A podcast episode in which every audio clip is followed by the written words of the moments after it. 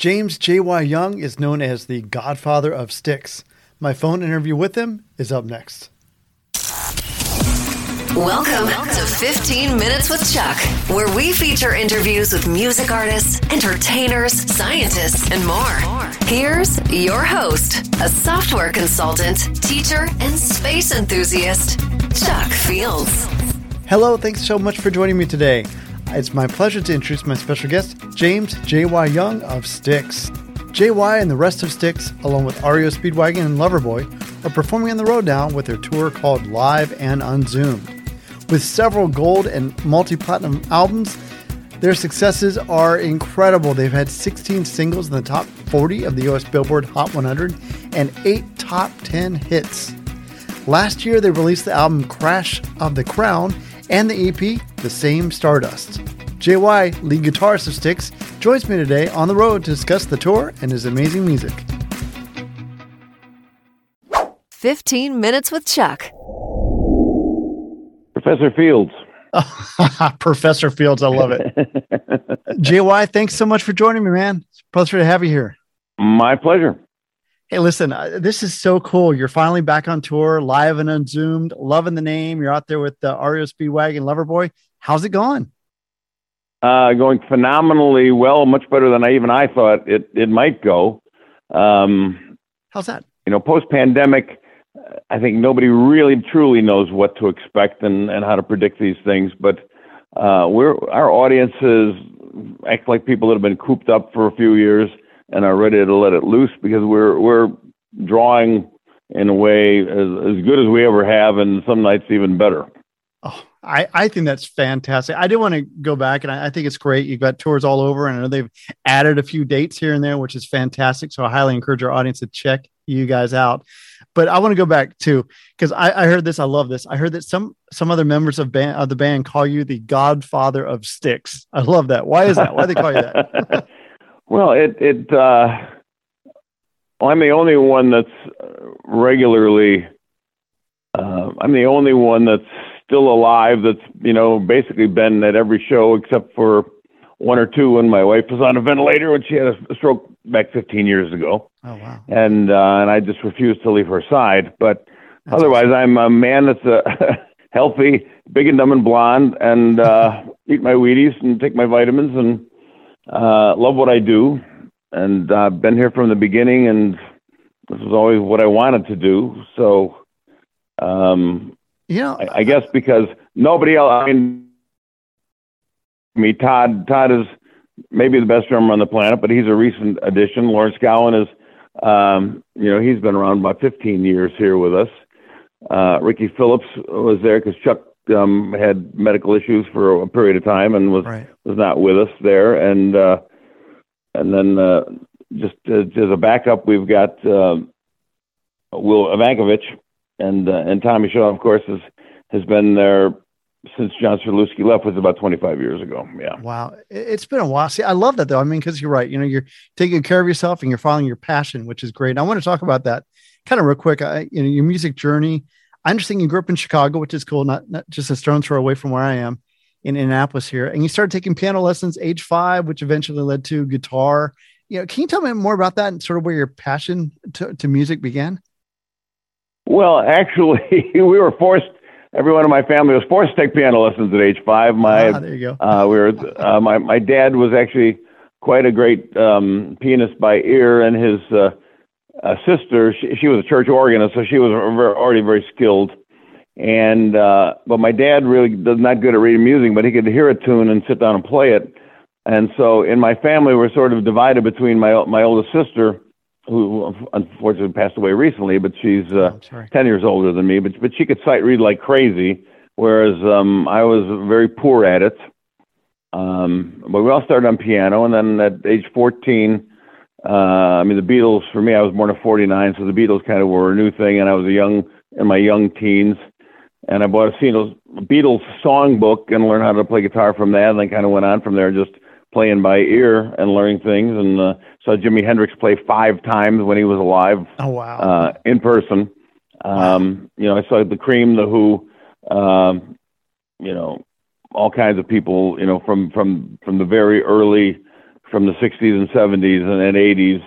Uh, I saw most of them, and then um, the band I had actually we had a very successful.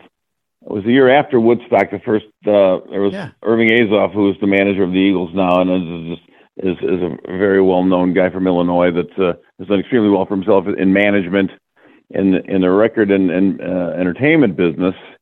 Uh, Irving put on a rock festival back in 1970, the year after Woodstock, and and the band I had with my brother and and my buddies at that point in time got a standing ovation. But then two of the guys in the band said they were going to Jehovah's Witnesses. Wow.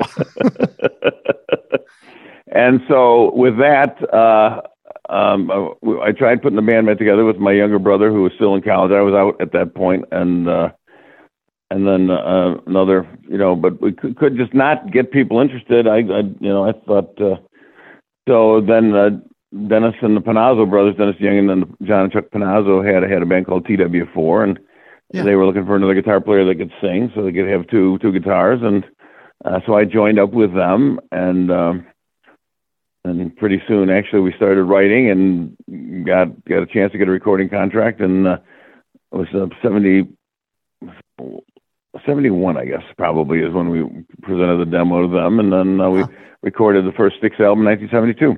Wow. See, I think that's great. And one thing that I also was very impressed, JY, is um, you also simultaneously, as you were creating the band, uh, you were working, you got your bachelor's degree in mechanical and aerospace engineering from the Illinois Institute of Technology. So, you know, what drew you to aerospace? Well, that was uh, my dad was in the construction business, and and he had inherited, along with two of his brothers, the business from his father, who came from Sweden back around like 1897 or something like that, way back when. And uh, and he he himself started a construction business, and actually, if you look, there's a young construction company uh, plaque in a number of Chicago public schools where they did the carpentry work. That goes way back, obviously, over 100 years ago Yeah. and uh but then uh you know so my fallback position was really to the family construction business that I would maybe be the next guy to take over for the next generation. Um that's why engineering was a engineering degree was closest to that. And and the aerospace version the aerospace angle mechanical and aerospace aerospace was in its complete infancy at that point Yeah, really was. uh, you're talking about six, 1965, 66, 67. I graduated at the beginning of 67 because I still had February graduating classes. Mhm. And uh, so that was just something, but the mechanical engineering side would have prepared me to be involved in, in the construction business on many levels if that was indeed going to have to happen. And, and ultimately, my, my uh, second brother, who was only a year and a half younger than me, he was extremely talented as well. Um, but he just didn't find the right group of people to be with, and they didn't quite get a recording contract and uh, uh, whatever. And uh, so he was he was kind of took over the family business from there. And uh, my youngest brother actually has a degree from University of Illinois Champaign uh, uh, in theater. Yeah. Although um, trying to make a buck in theater is um, harder than Yeah. making a buck in a rock and roll band. oh, yeah. yeah. So, um, See, I'm the family great. rock star. Uh, see, I, I think it's awesome, and I think it's neat too, and it shouldn't be surprising. I mean, there's a lot of very smart musicians out there, and I think it's neat that you're drawn to engineering. I am a total space enthusiast, space nerd, whatever you call it. So, I mean, I was fascinated by your aerospace linkage, and I, I've noticed, of course, you know, a lot of songs by Styx seem to have a strong space focus. You know, last year you released that EP called "The Same Stardust," and before that was "The Mission," which is great album for our listeners who haven't heard it. It chronicles the first man mission to Mars in the year 2033. So, are we seeing that passion for space and aerospace coming through in some of these? You know, honestly, the crazy thing is, is that you know, if if I had come up with that idea, I think Tommy would have said, "Is that all? Is that the only thing? You, okay, you got the aerospace engineer. Is that the only thing you can come up with to write a new song?" But the fact that Tommy came up with it, To- Tommy is much better at finding the humanity Ah, in something. Uh, you know, I can I can dissect it and tell you precisely how this happened and how the other thing happened. But but To- Tommy's Tommy's you know has a high school education, but he's extremely bright. Um, I don't think his parents had the money or he didn't have the motivation. He was, he enjoyed playing music and and he just has a has a lyrical sense about him and uh so it was his idea. I think he he found the humanity in the whole thing that I wouldn't have been able to find. And I mean, I, I collaborated on, on the musical side of the whole thing certainly, and uh, yeah. perhaps have suggested a lyric here or there. But that was really Tommy Shaw's deal. Okay, well, that makes sense because you guys have been very active with music. You know, you also released the album last year called "Crash of the Crown," which is doing phenomenal. Um, are you performing any of those songs on the tour right now?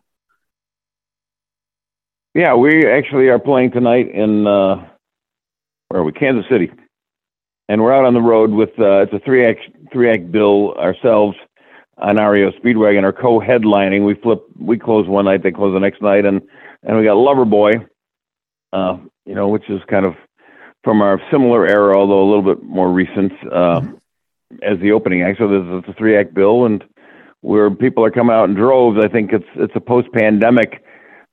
I can finally get go back out to a concert, kind of a response yep. to it, but oh, it's yeah. it's uh it's very good, and people are you know really really into it, and, and uh, everybody's having a blast. See, I think that's great. Now, do you have personally any any songs that any favorite songs that you like to perform?